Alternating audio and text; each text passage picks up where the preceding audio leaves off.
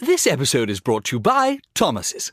Thomas's presents Technique with Tom. Slicing an English muffin with a butter blade? Boulder Dash! Just pull apart with your hands and marvel in the nooks and crannies' splendor, for each one is unique like a snowflake. Thomas's, huzzah! A toast to breakfast.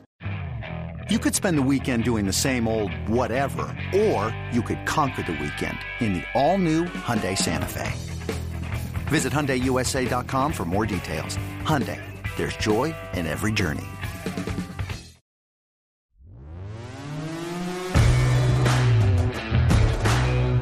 This podcast is scheduled for 10 questions. Fighting out of New York, standing at 5 feet 11 inches tall, and wearing the red, white, and blue trunks.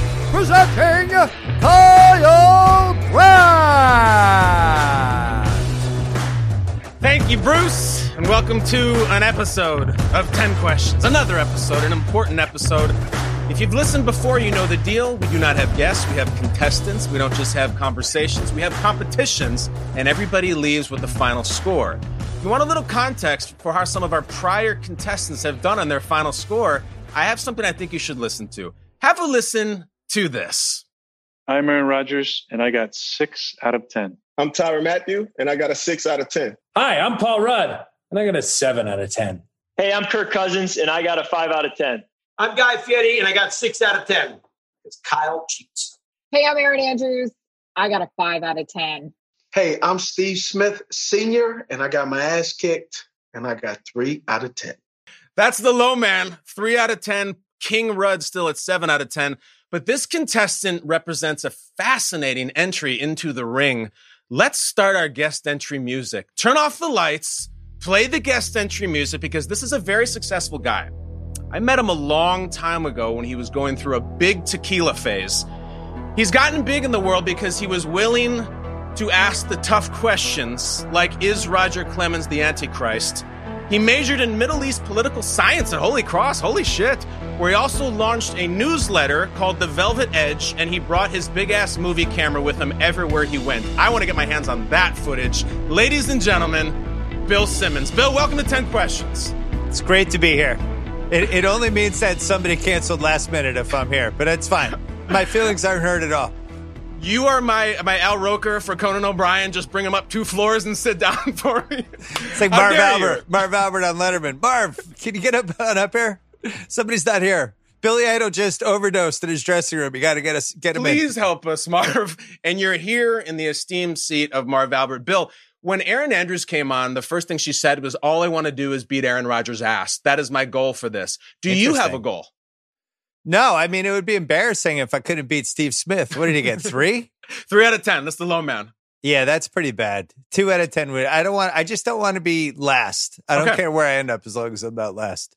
You know, we always go over this with the staff. We look through the questions, and every time I'm like, "This is too easy." Simmons is going to get a nine out of ten. They're like, "No, no, no, no, it's hard." Well, I think I got a seven or eight out of ten in my hand right here, but there's only one way to find out. Bill, you understand the game. Well, Um, people are going to think we rigged it if I have the highest score. If I get higher than Paul Rudd, people are, oh, they tipped you off. That did occur to me. But so we'll see how it goes. If we get through it and you're like five out of five, we may have to ice you or something like that or do a steel chair. Call timeout. We'll see how you start. We're going to use our 20, our full timeouts. You Bring get in, 10 bring in. Scott Foster to give me two touch fouls, get me out of the game. 10 questions, each worth one point, Bill. If you get the, the answer right, you're going to hear a sound. It's going to sound like this. A Badass sound. However, in the event that you totally whiffed and I hooked you and you get it wrong, it's going to sound like this. Legions of disappointed fans, and there's Ah, the fake one crowd noise. I'm so used Yeah, to it now after six months of sports. It's great. We recorded that at Heinz Field. It's the actual, really authentic fake crowd noise. Deafening. Uh, the one wild card you have in your pocket, Bill, is if at one point you have no clue. Like I pulled something out and you're like, I, I, I got zero on this. Ask for the coin toss and I will give you a choice between two, two answers, one or two. Just simple. It's a coin toss. You can call for it anytime you want. Keep it in your back pocket. Okay. Okay. Here we go. 10 questions with Bill Simmons. Question number one. Bill, your category is Jim Carrey. Who plays Seabass in Dumb and Dumber? Now that's easy. You threw me a, a layup. I watch this movie with my kids all the time. It was a guy who was on pace to become the second greatest Bruin of all time until Ulf Samuelsson cruelly and disgustingly uh, took him out, and he was never the same in the 91 playoffs when I really loved hockey. His name is Cam Neely. He was Seabass, legendary role, and uh, almost as good as him scoring 50 in 50 games, I think in 1994. You know why I love Simmons? Because he shows his work. He says Cam Neely. Is he right? Yeah. All right, here's the question, Bill. Do you think that five, six years from now, that Cam Neely will still be the most legendary Boston area Cam? Great question. Where are you with it right now? You've been very excited about Cam Newton. We're recording this on Monday. He has COVID. It sucks. He's not going to be playing in the game. And yet, it's been a party. And I know you've loved the Cam ride for a while. Cam Neely is gonna gonna trump him unless Cam can actually win the Super Bowl. Cam Neely was never able to win the Stanley Cup. The '88 team made the finals. The '90 team was really good, and that they, it came down to this uh, triple overtime game, game one, and I feel it, it, hit a point where whoever won the game was going to win the Stanley Cup. That team was loaded, and Petr Klima ended up getting the game winner, and then the Bruins lose. But he, people love hockey in Boston, and people really loved the Bruins back then, on par with the Celtics. And Cam was a force of nature. So, so Cam Newton, I feel like would have to be here for, I don't know, six, seven years, and would have to win a Super Bowl probably to pass him. Mm-hmm. But I felt like they were going to sign him. I thought they were going to extend him. They have all this cap space. As usual, they have like 30 million bucks in cap space, which I, I think Bob Kraft just feels like he just gets in suitcases of cash if they don't spend it. I don't understand it. But I would uh I would have locked him up. Mm-hmm. I feel like he's going to be in and out in a year. I could totally see him signing somebody somewhere else next year for a hundred million bucks as everybody stares at each other and goes, "Wait, what happened?" Didn't we, we just like have Cam guy. Newton five seconds ago and we had Brady yeah. before that? But I mean, it's that's also a very Boston way of looking at it, Bill. That's like a very glass is half empty. Yeah, he's going to leave us. Like it's pretty awesome right now, right? I agree. Like, That's why I want to lock it down. Lock him down. Four or five years. Let's let's let's run it. Where are you at emotionally right now? We're coming off a football weekend in which your ex, your, your ex-wife, ex-husband in Tampa, like had it all going on and was in shape and drove by in a Corvette and a new car and a new significant other. Like Brady looked amazing. H- how are you doing with that emotionally? Well, he did throw a pick six. yeah, okay. He threw his fourth pick six in six games. Right. Uh, I thought I would be rooting for him more. I'm actually just rooting against him. It's How it's come? total. Yeah, I, it, it it would hurt too much if he did well. I don't know why. I just I want him to have his best moments with the Patriots, and when bad things happen during games for him, mm-hmm. I find myself secretly being kind of fired up for it. Even this weekend when I bet on Tampa and a tease, and I was supposed right. to be rooting for him, but he threw the pick six. So I was like, "Oh, he's done. It's over put a fork in him. Thank God he's not a Patriot anymore. And I don't know why that's my default. It's just, it's kind of like a sickness. And then he threw five touchdowns. And are you saying, was there a part of you that's like, that's our Tommy. Like that that's our number 12 or is it it's a clean no. break and you don't have you don't have any of that after 20 years? No, because that the Chargers died in the second half of that game. Their pass rush died. No, they always I thought he threw a couple up for grabs. The Chargers mismanaged the clock. It was 24 7 a minute left and somehow yeah. the Bucs ended up the Chargers had the ball under a minute and some of the Bucs ended up getting another thing. I still believe that if he's going against a good defense that can pressure him, I think he's too old. Okay. And I'm going to be in that camp. I think he's gonna have games, moments where he looks really good for a given week, but I just think there's certain throws he can't make anymore, and I don't think he can move. And it's a little bit of fool's gold, in my opinion.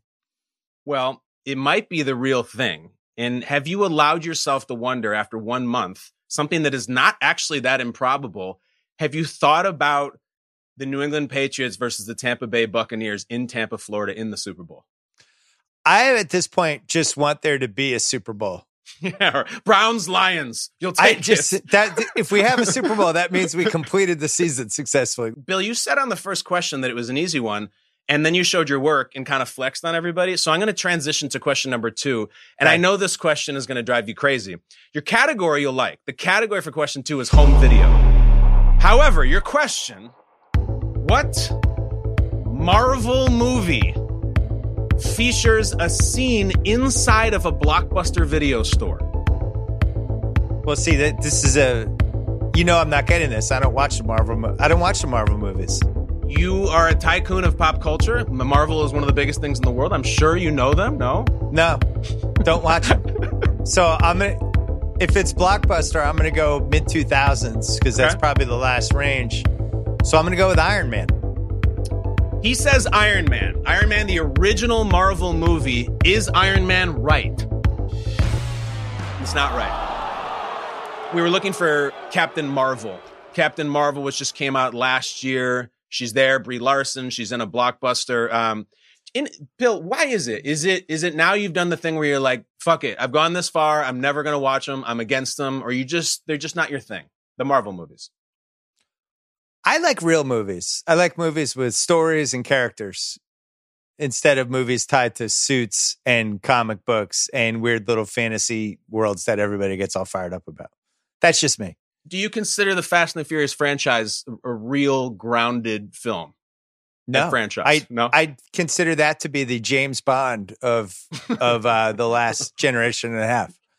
That's what you want from the James Bond. You want excess, kind of s- human superheroes, gadgets, cars, great chase scenes, fights, couple good looking ladies. One liners. It's Bond. It's the Yeah. d- Fast and Furious is, has replaced Bond.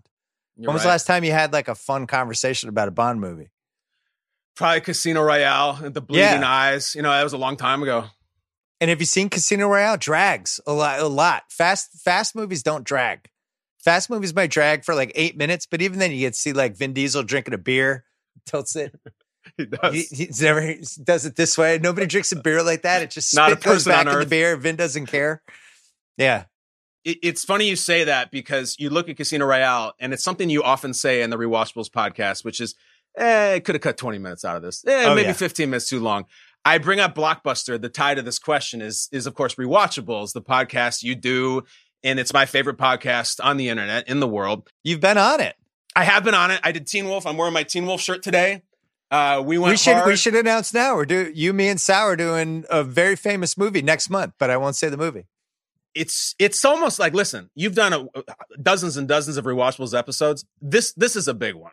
It is. I mean, it's, a one of the biggest ones. You were It's honored to get the call. Honored. It doesn't even begin to do it justice. I thought I thought you were messing with me. I'm like, I'm Yeah. going to get to do that movie. This Yeah. is the Citizen Kane of rewatchables movies. I think. Yeah, yeah. People are going to be surprised. Bill, for people who haven't heard, define for me the category. What does the Dion Waiters Award in rewatchables mean? Dion Waiters Award. So you have the Oscars, and it's Yeah. Best Actor, Actress, Best Supporting Actor, Actress, and nobody else is covered basically. And there's this, you know, there's this sweet spot where a character who's not the most essential character, but also doesn't have like the, you know, awesome supporting part, like Jack Nicholson in terms of endearment, something like that. But as somebody who just comes off the bench firing and hits some threes and gets the crowd into the game, and every minute they play, you look at it and you're like, man, 18 minutes, it's seven threes. This is an incredible performance. Like Mike Miller, game six, 2012, great Dion Waiters performance, right? I think he had six threes. So I think a good example, Silence of the Lambs, Buffalo Bill, Sure. Jame Gumb, Yep. probably in four scenes, maybe five. He's got Mhm. the scene in the van. He's trying to get something in his van, gets the lady in the van. Right. Then a couple scenes with the with the what you call it, the dungeon. With the lady, he's got precious. Then she takes Precious! precious. Don't you hurt my dog, lady. and then the last scene with Jodie Foster. So he's in it probably a total of I don't know, fourteen minutes, but. He crashes the boards, got a ton of rebounds, a lot of hustle, loose balls, hit some threes, so to speak. Uh, his plus minus was like plus 14. You're like, wow. It was, it was really great. So that's the Dion Waiters Award. And that's an, those are important guys in movies. Chong Li and Bloodsport, another one. A different category in the same show, rewatchables. From you, from Bill Simmons in 2000, 20 years ago, what's age the best? What's age the best from who I was in 2000? Yeah.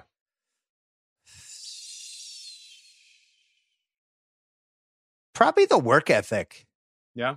Yeah, I was really working hard. I really wanted it. I really, uh, I went all in. And then young people always ask, like, "Hey, man, you know, do you have any tips?" Or, "Hey, how, how do I get whatever?" And I was like, "I just, I don't really have any tips. I just, I just worked my ass off and tried to create my own break."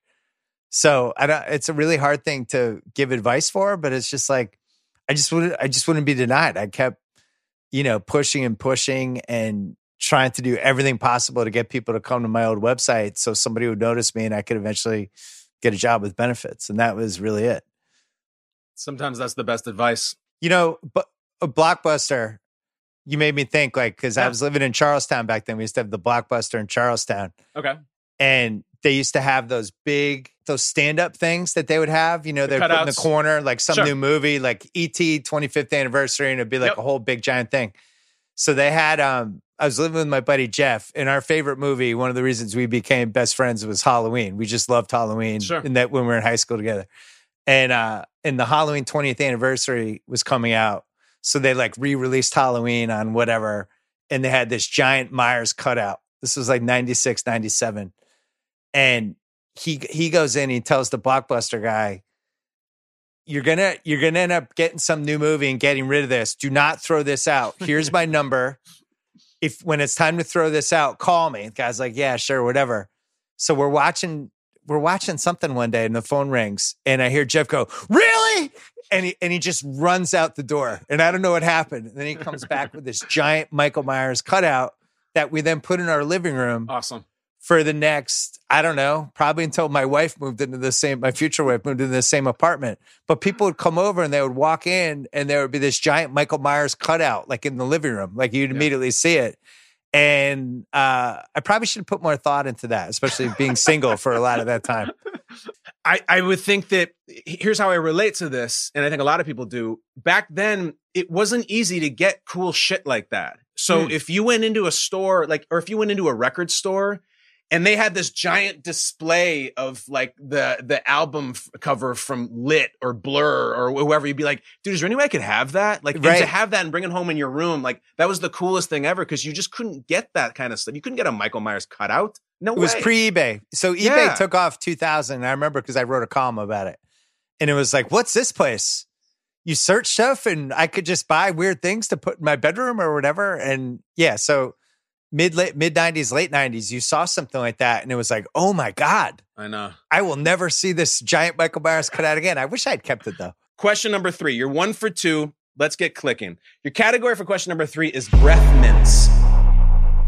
Bill, what American made mint went yellow in 2015 to promote the movie Minions? All right, Went yellow. mints went yellow. And it was a Minion promotion. I'm going to say Mentos. Bill says Mentos, the fresh maker. Is he right? Oh, well, that's Oh, man. not right. If you think about the shape of a minion, it's kind of the shape of a little tic tac. And they did a special yellow case of tic tacs. And why am I asking you about breath mints and tic tacs? Because tic tac sounds a lot like TikTok. I think you do a really delicate balance, which is difficult to do for someone like you and me. How do you do it? What I mean is, how do you stay hip and talk about young, cool things without sounding like a poser who's trying to say the cool terms and keep up with the kids? It's very difficult. Well, it's nice to have. I mean, I have the best litmus test person, my 15 year old daughter. Because really, what you find out, and this I think is a huge thing for Hollywood executives and people Yeah. like that, is girls between the age of like 13 to 17 are like the single wisest person about what's cool, what people want to watch, what music do they want to listen to, things like that. So I think we learn a lot from our kids during this whole thing. But in terms of like try my whole thing is I've I've always tried to be authentic to whatever I was at, at the point of life I was in. And I remember I used to write about going to Vegas all the time. Yeah, sure. And the last piece I wrote about going to Vegas was when I turned 40 because I'm like, I'm officially too old. Like Yeah. nobody wants to read the, you know, 43 year old guy in Vegas lighting it up and Hey, honey. staying up till six in the morning. And oh my God, where's, you know, when I started writing those pieces for my old website, you know, so going all the way through that to when I did the Las Vegas thing, and then it's kind of like, all right, it's time time for me not to do this. So I think you, I think a lot of people make mistakes of trying to trying to um, assume that all the stuff that they cared about when they were either kids, young adults, or adults are stuff that people would care about now. And I'm always Mhm. wary of that. I always feel like the even the movies you mentioned probably have a 25, 30 year shelf life with people, you know, because I, I remember when columnists used to do um like the graduate when I was like, you know, in Boston late nineties. It's like that scene, The Graduate. I'm like, I don't know what that movie is. That is. It's over 30 years old. So Yeah. I, sadly, I think that's happening now with all the 80s movies. So you got to be careful. Like I, and I don't even know what the cutoff is. I don't either, but they're so good and they're so fun to talk about. You know, I, I just love them so much. And uh, honestly, full disclosure, I once on, on our show in the morning on NFL Network, I made uh, a reference to The Fugitive, which was Hmm. not even an 80s movie. And it was something about, you know, you switch the samples, eh, whatever. And I got a note, a very friendly note, but from the network being like, you know, I'm not sure that that's the most contemporary reference. It might be lost on some viewers. You might want to do something for a younger audience. And I was like, what am I supposed to do then? Whatever I saw on the TikTok video or some whatever Netflix show I don't watch, like I, you, also, you also have to be true to yourself. You know what I mean? Like I love The Fugitive, and I feel like in 30 years from now, I'm still making Richard Kimball references. Yeah, you have to. I, I mean, you just can't expect that everybody's probably going to get them, I would say. But some things age, you know, it's like we were talking about, we did, there was three for the rewatchables, three movies in the summer of 80 that were like iconic movies. Caddyshack, Blues Brothers, Mhm. Airplane. So like when I was in college, those were like three of the OGs. We all Yeah. watched a million times. We knew all the lines. Caddyshack's probably the only one that has aged even a little bit in 2020 into like something that people under 25 might know just because of the all the golf stuff. The golfing, yeah. and it's- but it's certainly not as huge as it was when I did like I handed out Caddyshack quotes for an ESPN column for baseball or football, I can't remember, but like 0102. And when I did it, like it was like the the perfect nostalgia point for Caddyshack. Just nailed it. Everybody had seen it a million times. And now it's like 40 years old. Is there's probably most people under 30 haven't seen it. I know. So you just gotta you have to remember that as you kind of go backwards. I don't think this is a coincidence. All your answers are leading perfectly into the next question because the next question this is a category called Name the Movie. Now, Bill, normally I play a clip from a movie and all you have to do is say the name of the movie and you get the point. We're going to do a special edition just for you because I know you love trailers. This is Name the Movie Trailer Edition. I'm going to play you a clip from an old trailer. Just say the name of the movie and you get the point. Here comes the clip. Listen closely. Name this movie trailer. I should let you drive on that highway. I'd be happy today living in Pittsburgh. Nobody's happy living in Pittsburgh. How are we going to turn into these people? Well, I don't know how it happens. Maybe it's something in the Perrier water. Ryan O'Neal, Shelley Long, and Drew Barrymore. What do you think? Reconcilable differences. Classic. Irreconcilable differences. Is he right?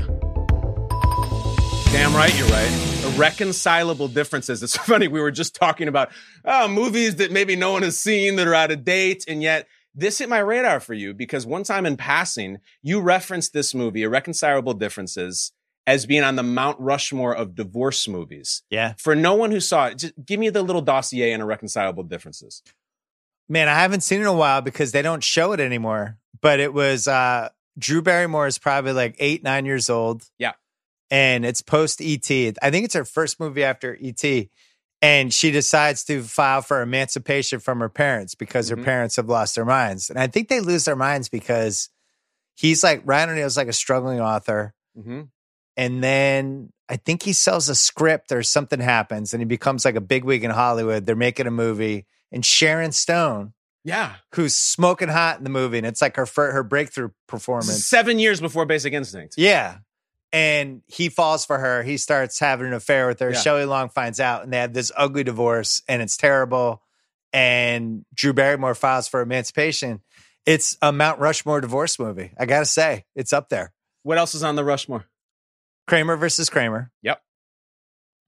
Um, Doubtfire? Parent is Trap? that a is that a divorce movie though, or is that a dude dressing up as a woman with some sort of lesson at the end movie. Like what, what genre is that? movie. It's it's really know. bizarre. It's putting on seven hours of makeup every day so he can be near his kids. Like what a psycho. it's really it's i mean he's definitely incarcerated for something um i asked you this question i could have asked you about a million movies you like me I, I came from divorced parents my parents divorced when i was about six and it affected me i think actually in the long run in a lot of positive ways that i still feel today do you have that too like how, how did it affect you now who you, as you are as an adult and a parent well, divorced kids of divorce have better senses of humor. they do Oh yeah. I oh, think shit, so. i didn't hear that You don't believe that? no i don't know if i don't believe it i've just never heard it i, I mean i'd like to think Well, I think true we're we're more tortured and tormented. So I I think we tend to uh we tend to find humor in everything. And I, it if anything, I'm probably I, I'll go too dark sometimes, mostly in private, not public. But uh sometimes my wife would be like, "Wow, that crossed the line." I'll be like, "You're stuck with me. You're you already you're you're with me until I die. You can't say anything." But uh no, I do think I do think kids in divorce. There's some sort of sarcasm that is unique to us.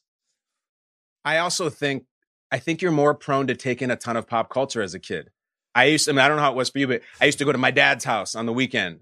And on a Friday afternoon, we, we would go to the Benny's video store before there was Blockbuster and just rent like six movies. And Yeah. That's all I would do all weekend is eat pizza and popsicles and play with my dad and watch movies. And I don't think I would have watched that many if I was in a conventional household. Like, did, did that send you down a path of pop culture like you are now? Well, I was an only child, so that was probably even worse. I, I think if I had had, you know, some sibling to hang out with, probably would have consumed less stuff.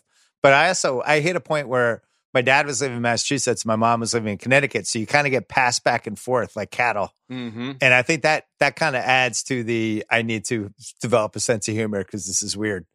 I used to get dropped off like at the halfway point between where my mom lived and where my dad lived, like an exit. It was like exit 67 in some place in Connecticut. So yeah, how do you not have a sense of humor after that? No, it's a sense of humor. It's calluses, and you're right. When you got dropped off, you're sitting around thinking of Caddyshack quotes or Terminator or whatever it was. That's what it was like for books. me, man. Yeah. Books, Nintendo, like it was Oh, yeah. constantly. Yeah. Question number five, Bill. You're two for four. We're reaching the 50 yard line here. Your category is music. What musician was born Edward Louis Severson? Severson. That sounds so familiar. Who is it? God damn it. I feel like I should know this. Oh, it's Eddie Vedder. He says Eddie Vedder. Now Pearl Jam. He's right. Eddie Vedder. That's what it was. I knew I knew it. I bring up Eddie for a million reasons. You and I are both huge Pearl Jam fans. I listened to your interview of him and Jeff Ament when the new album came out. You've interviewed everybody. Do you do you get nervous before interviews like that, especially when it's someone who is someone that you just adore and have consumed for decades? I don't get nervous for interviews. I, I feel like at this point I could interview anybody. Somebody could walk in right now and you could give me two mics. I'd be ready to go. I don't use notes, any of that stuff. The last time, I don't want to say I got nervous, but I was, uh, I was definitely felt a little adrenaline. Was the second time I interviewed Obama, Okay. Which was um, for GQ in 2015. Only because Obama used to do this home field advantage thing with with when you went to see him Okay. he would put you in some fucking old room in the White House right. that was, you know, 300 years old of artifacts and paintings and stuff like that. Super creaky. You just feel the history everywhere. Um, every step you took, like, it would make a huge noise. And then they would kind of keep you in there and ice you for like the extra 20 minutes. And then he would walk, you know, all of a sudden he you could hear 12 people walking and then he comes in and it was just so uncomfortable if you were the other person. There's no way to feel normal about that. It's like this is the most powerful person in the world. I'm playing a road game. I'm in a museum. I'm sitting in this really uncomfortable chair. Um, so I wouldn't say nervous as much as adrenaline. I, I can't remember really the last time I was nervous interviewing somebody. Even Larry Bird, I kind of rose to the occasion. I was probably more nervous for Bird than Obama the first time. But when it's going, it's just at some point it's a human interaction. You just got to roll with it.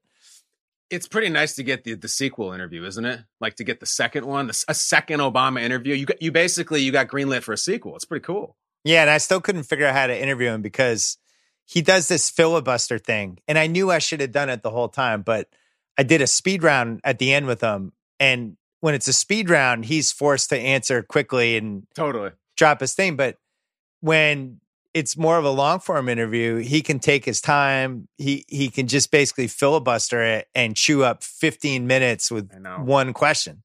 So it's it's like kind of the opposite of what Belichick does. You know, Belichick just like short answers. Yeah. And the way to interview Belichick, and nobody's figured this out. It's nuts. All of the Massachusetts people. What do you got? All he wants to do is talk about cool football stuff. Yeah. So you go to him and you'd be like, hey, like, let's say they're playing the Chargers this week. He'll be like, hey, coach, just as a football fan, I wanted to ask you about that play when Herbert got away from the blitz and and hit that dude way downfield. Like for a rookie to do that, just as somebody who loves football, what did you see on that play? And Belichick will like light up Loves like a, he wants that. That's all he wants. He just want what he doesn't want is like tell us what you think about the Chiefs this week. What do you what do you how do you stop Patrick Mahomes? All that shit. Like he just doesn't want to. All he wants to do is talk football.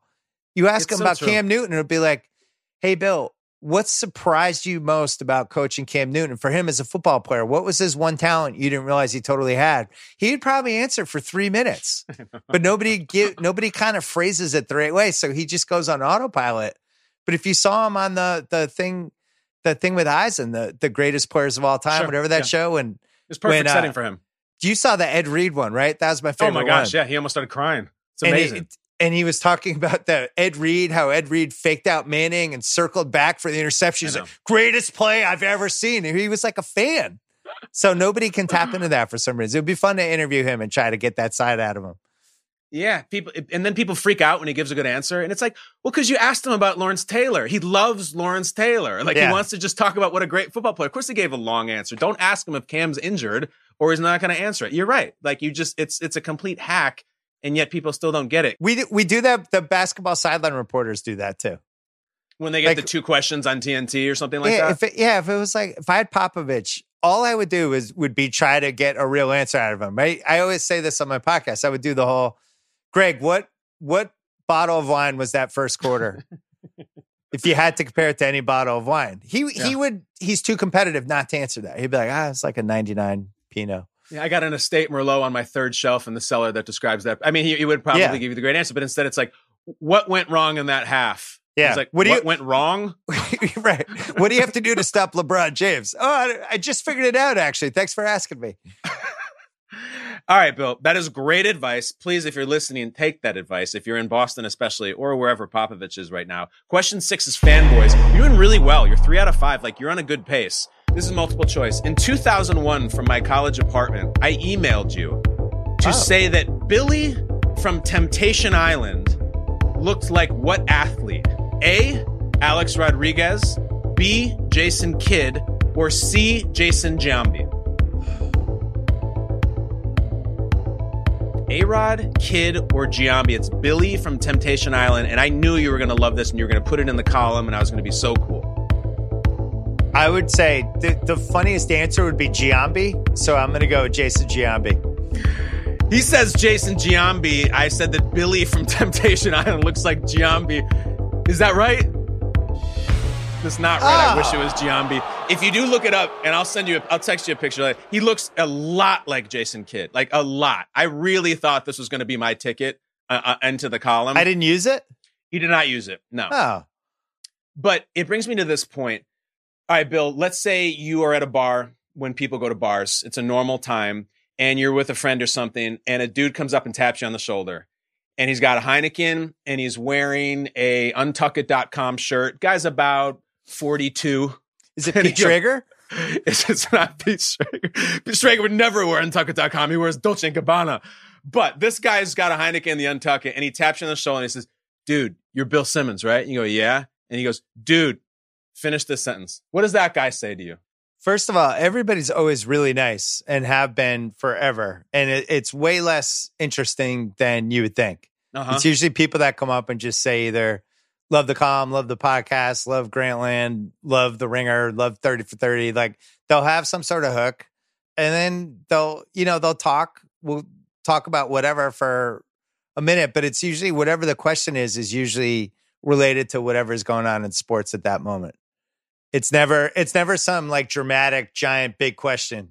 Like, Uh-huh. what do you think was in the Pulp Fiction suitcase? Like, it's never like that. It's more like, hey, do you think the Pats will miss Brady? Hey, do you think the Celtics can make the finals? Yeah. Hey, what'd you think about the Lakers getting Davis? It's always tied to something uh, current. Do you know what I find in uh, much more limited exposure? But when they ask you about, hey, what do you think about the Lakers getting Davis? What they're really waiting for is for you to say it so that they can tell you what they think the, of the Lakers 100%. getting Davis, right? They're just waiting. No, it, and really they just want like w- some sort of back and forth and to kind of feel me out, I guess, to see if Yes. I'm like the person from the pot or the column. But it's it's never people don't hang. You know, it's not like they they come and they'll just like they're now they're joining the people I'm with. Like they're oh everyone's always really nice. You don't have this. So, like, so where are we going to next? What, what's next? Like, what, let's hang out.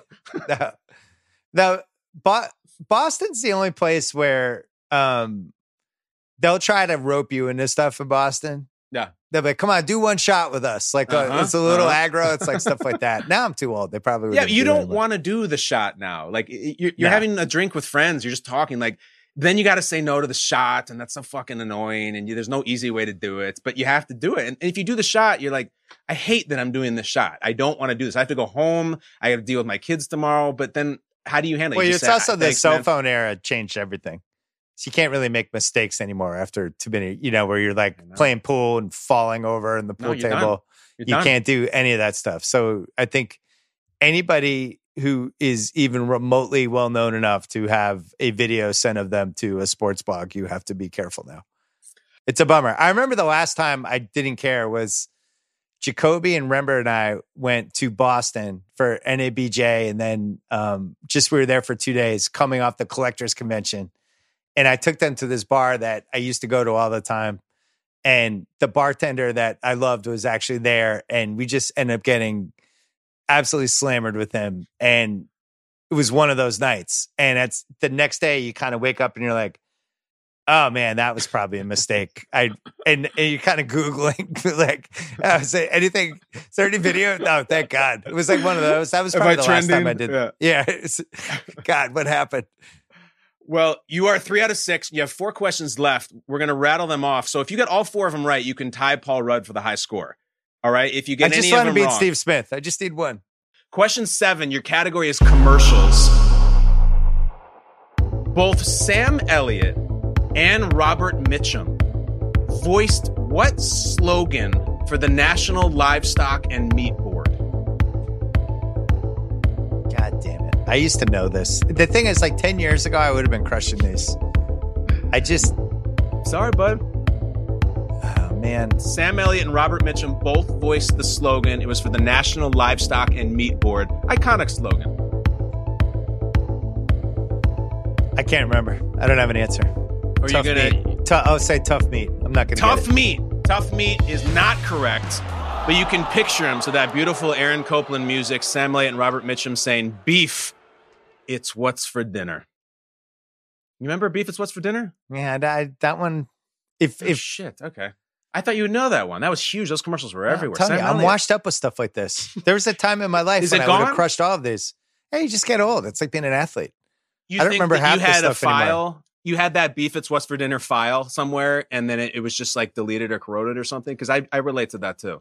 I think your brain is like a nightclub and it's just got a capacity of X. And once you fill it, but then new stuff goes in, other stuff just leaves. There's a fire hazard. Otherwise, it has to leave. Yeah. I reason I ask about beef. You here and there over the years have either engaged or gotten pulled into Twitter beef of one kind or another. I think you have a, if from where I'm standing, I feel like you have a new relationship with Twitter. What is it right now, and how's it going? How do you use Twitter, and how's it changed? I'm just off. I Off. I I uh I think a lot of people feel like Twitter is too toxic. Most people, if you talk to anybody about Twitter, like yeah, Twitter's terrible. Mm-hmm. It's so toxic. But then everybody goes on it all the time. And I found like I was on it more to get news and stuff like that, but then, you know, getting sucked into other stuff and reading people pretending they felt certain ways and pandering to whatever the subject of the day was. And I was just like, I'm out. Mhm. And it's I ended up bookmarking probably 25 sites, something like that. And um in the morning, I'll wake up and I'll just rip through all the sites. And that's how I get stuff. And guess what? I don't miss anything. like I really don't. If anything happens, I'm going to find out. I'll find out from Apple News. I'll find out from one of my friends, something like that.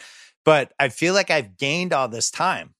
Mm-hmm. Like I feel like I have an extra 90 minutes a day that, you know, or maybe more that, um, you know, that I, I honestly really needed because I'm pretty busy. So from that standpoint, um, I've noticed that I'm doing a lot more like, like I'm definitely reading more real stuff. Reading more books than I did. And it was like this Twitter suckhold that just to get rid of that and replace it with like anything more productive was probably my best trade of 2020. That's awesome. Yeah, Don't you, sound yourself jealous, right? Really jealous because uh, I'm an idiot. Like I'll at a stoplight, I'll stop there and I'll like scroll through Twitter while I'm driving at the stoplight, and I'll be like, "Can you imagine if I accelerated and got in a car accident because I'm looking at some tweet about the Falcons from Will Brinson on CBS? What the, what the fuck am I doing on this? Because I'm an addict, I'm a junkie, and I can't. Well- I feel like you you are free and clear now. What about like the 12 minutes you spend trying to craft the perfect tweet? Like, for what end? And then the other thing about Twitter is it's like all downside and no upside. You know. How many know. times do people just fire off the one tweet? They have to apologize. They have to delete it. They they're in like some sort of thing. I know it happened to me a bunch of times, and I, I look back, you know, especially like when I was at ESPN. I remember I got one time I was um I was upset because First Take had Skip Bayless debate somebody who came on, and it got really personal with Skip Bayless and this other person. I can't remember who it was. Yeah, it was an Was athlete. it Richard Sherman or Terrell? Richard Suggs? Sherman. That's what it was. Yeah, So he, Richard, Richard Sherman, Sherman told. Skip that I'm better at life than you. It's a memorable moment. Yeah, and, and they really went at it for 10 minutes and it wasn't like entertaining, it wasn't fun. It was just kind of I don't know. It, and at that point the company was in such a good place. We were doing so many creative things. It's like, why do we have this? And I remember doing a tweet about it like, man, that nobody won that. Everybody mm-hmm. loses. Like ESPN loses, those two guys lose. Like what was the point of that? And they got really upset about it. And the reality is I probably shouldn't have tweeted it. Like what what was the upside for me? What am I cuz I'm going to impress Ri- Richard Deitch? Like, what, what am I doing? um, so you look at stuff like that and you're like, what's the upside? There is none. Yeah, I, I hear you. You chase the rabbit though, the retweets and the likes, and like, wow, Simmons nailed it, and it's intoxicating. But I would think someone of your stature is like, that's it's it's a smoking a joint. I don't need that anymore. Like I'm, I, I've found other things. And uh, honestly, you said I'm jealous. The way I'm, I am, I'm totally jealous of you. It's like you found religion, and I want to find Jesus too. I got to work on that. Jesus Christ. Three questions left, and this and question number eight is fascinating. There's a lot of debate amongst the ten question staff about is Simmons going to get this or not, and it was very split down the middle. This category is finished the lyric. I'm going to play for you a popular song. You're going to hear someone sing for about 20 seconds, and then it's going to stop on a dime. You have to recite what the lyric is going to be after the stop. Okay. This is going to be bad for me. Uh, let's see. Tyrann Mathieu got Michael Jackson. Erin Andrews got New Kids on the Block. Aaron Rodgers got the Scorpions. Let's find out what Bill Simmons gets. Bill, finish this lyric. And it pains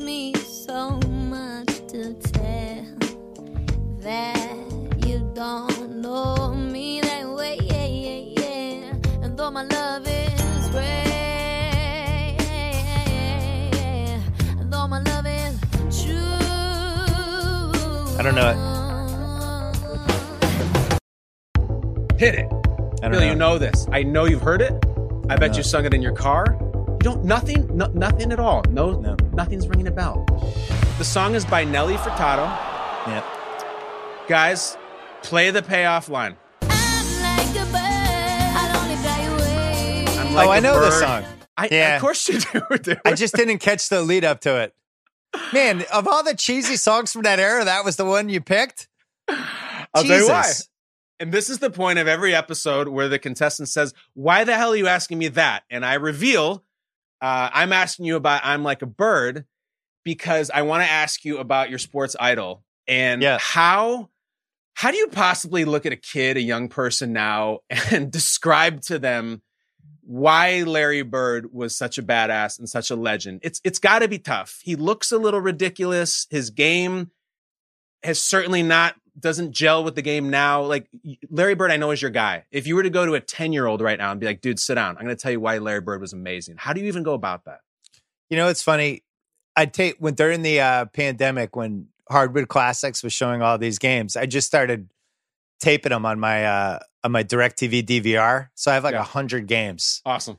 Um, because I, you know, who knows? Never know if I want to do another book someday or whatever. Um, so my son and I, we were so bored the other day, and he's like, "Put one of those basketball games you on," and, and we put on 1991 Pacers Celtics, and I was like, "You got to watch this one. This is so Bird's wearing a 30 pound back brace. He's just about washed up at this point. Sure. he can't move. It's it's near the end." But the great thing about him was like his last year, he still averaged like 21 points a game. He couldn't fucking move. He was in like traction. Um, so in this game, it was a, it was a do or die game five, second quarter. He dives for a loose ball and hits his head, and seems like he gets knocked out and walks off, and he's not seen again. So I'm showing it to my son, who knows nothing about anything, and Bird goes down. He's like, "Oh my god, that was bad." He was gone. He's like, "Dude, do you have a concussion?" I'm like, "Just wait." Go to the third quarter, and the game's going on. There's like five minutes in the third quarter, and then the wide shot, you see Bird come out of the tunnel, and the crowd goes absolutely ape shit. And he comes in and he takes over the game for the third quarter, and he's like, just kind of turns into Larry Bird again. And we watched the whole quarter. And my son was like, "That was amazing! I can't believe that happened." I was like, "That's Larry Bird." That was the ah. kind of shit. He was like a superhero to us. And you know, I'm sure the Lakers feel the exact same way about about Magic. I know the Bulls fans feel the same way about Michael. And I know the Cleveland Miami fans have the LeBron stories too, but that's why those are the greatest players of all time. See, Bill, you're right. You're like Belichick right now. Like, don't ask Belichick about Nelly Furtado. Just ask him about basketball. Like, just ask him about Larry Bird and watch him cook. I mean, it was incredible.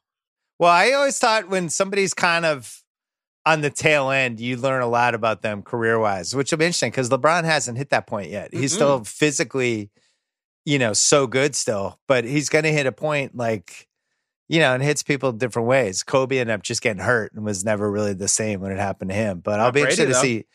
Yeah, Brady, you know, you think like the good. Brady, the Rams Super Bowl. Yeah. Because I think he he he had started a tail down, but then was able to summon it with Gronk for the game winning drive, basically. But they, you know, they were doing nothing that whole game. But uh I like when the people dig deep. Favre was an underrated one in 09 with, With the uh, with the Vikings. Yeah. Oh, yeah. He's unbelievable. he He's was just great. with the worst interception of all time. That's all people remember. But he was hitting Percy Harvin all over the field, and he was great. I mean, really, really good that year. but the problem is they, they that was the bounty year.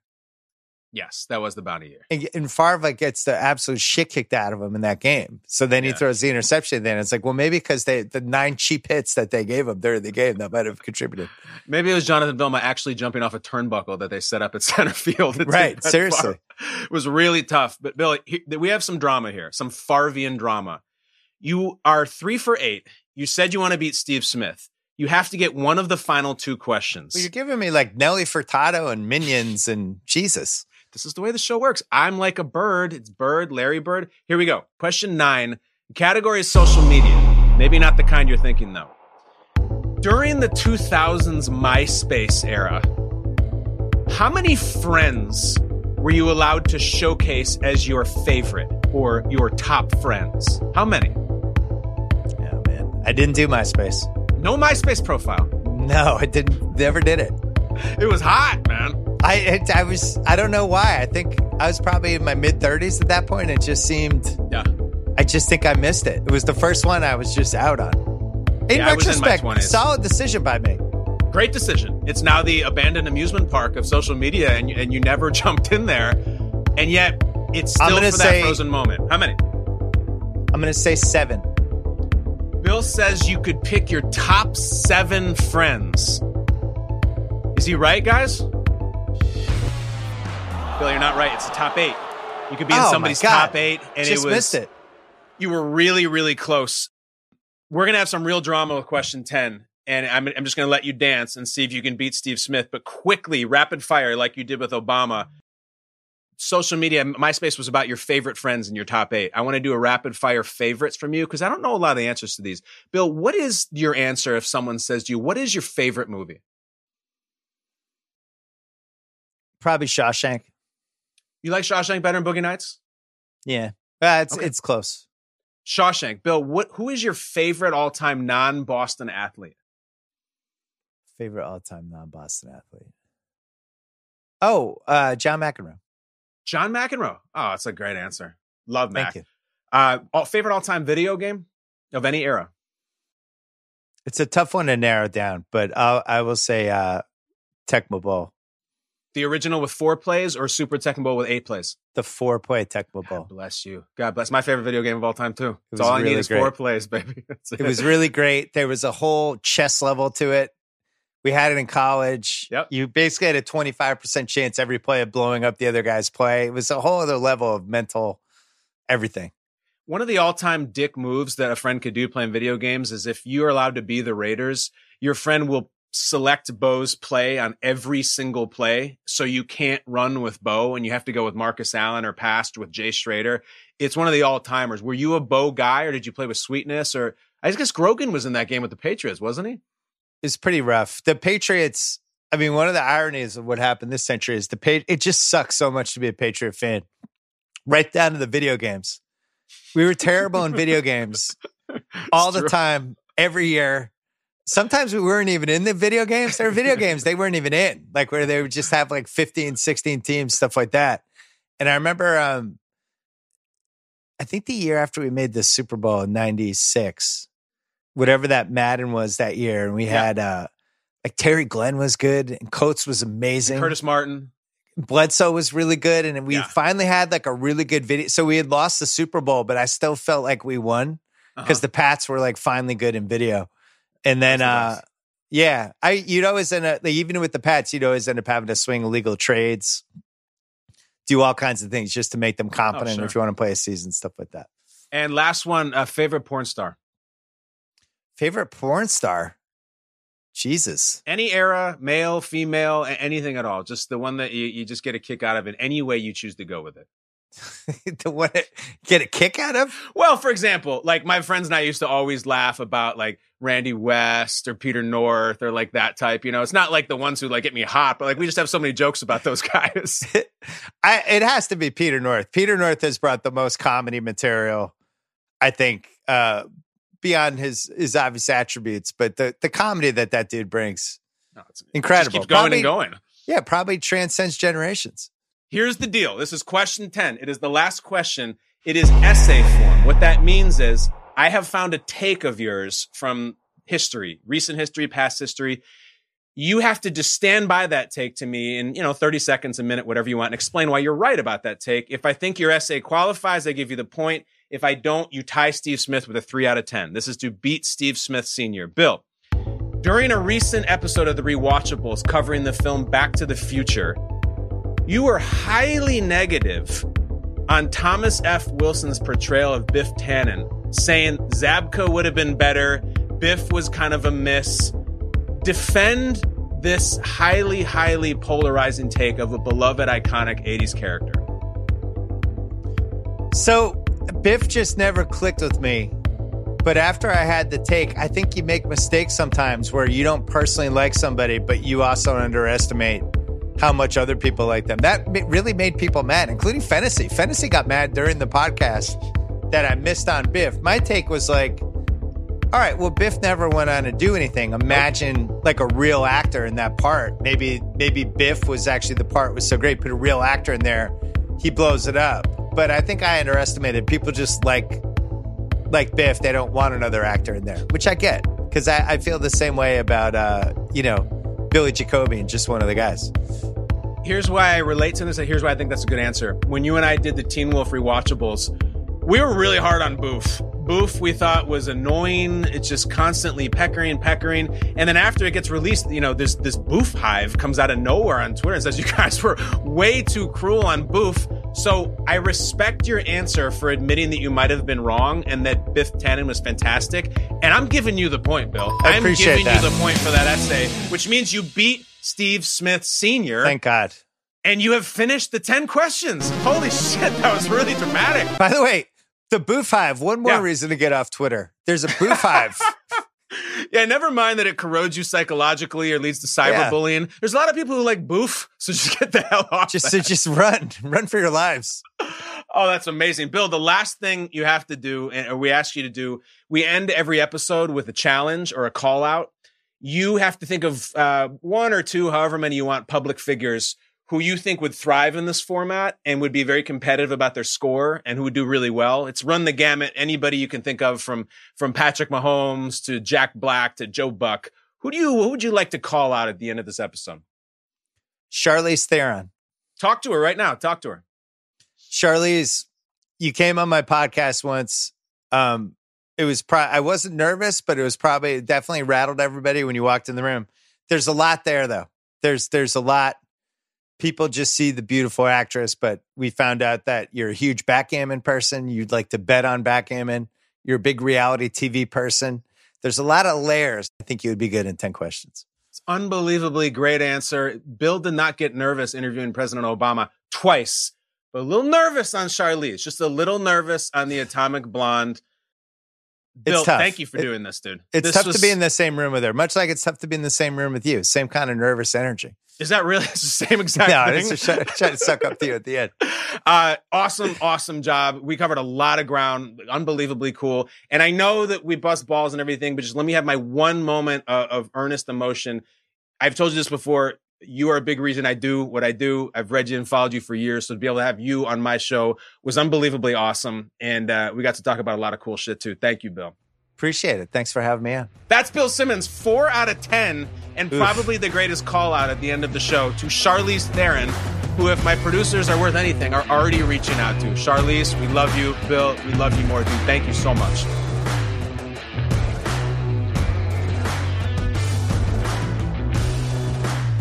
Ten Questions with Kyle Brandt is a co production by Spotify and The Ringer.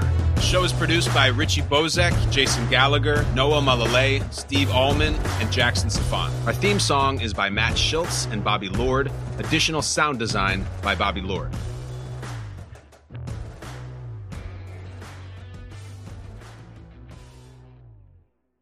This episode is brought to you by Hotels.com. When I went on my last holiday to Cape Town, it was amazing. My friends were there, the weather was phenomenal, and most importantly, the food was fantastic. But one thing I struggled with was finding the right places to stay. You know, all I want is a great bed, a fantastic shower, and breakfast that doesn't end at 8 a.m. I'm on holiday, I'm still sleeping. I also like ease, and the Hotels.com app easily helps me to find a perfect hotel for every trip. Whether you're looking for a family friendly getaway or a relaxing spa weekend, on the Hotels.com app, you can compare up to five hotels side by side. Now, why would you want to do that? So you can see prices, amenities, and star ratings. And best of all, you don't have to switch back and forth between options. See? Ease. So start planning your next getaway and find your perfect somewhere in the Hotels.com app today. This episode is brought to you by State Farm. You might say all kinds of stuff when things go wrong, but these are the words you really need to remember. Like a good neighbor, State Farm is there. They've got options to fit your unique insurance needs, meaning you can talk to your agent to choose the coverage you need. Have coverage options to protect the things you value most. File a claim right on the State Farm mobile app and even reach a real person when you need to talk to someone. Like a good neighbor, State Farm is there.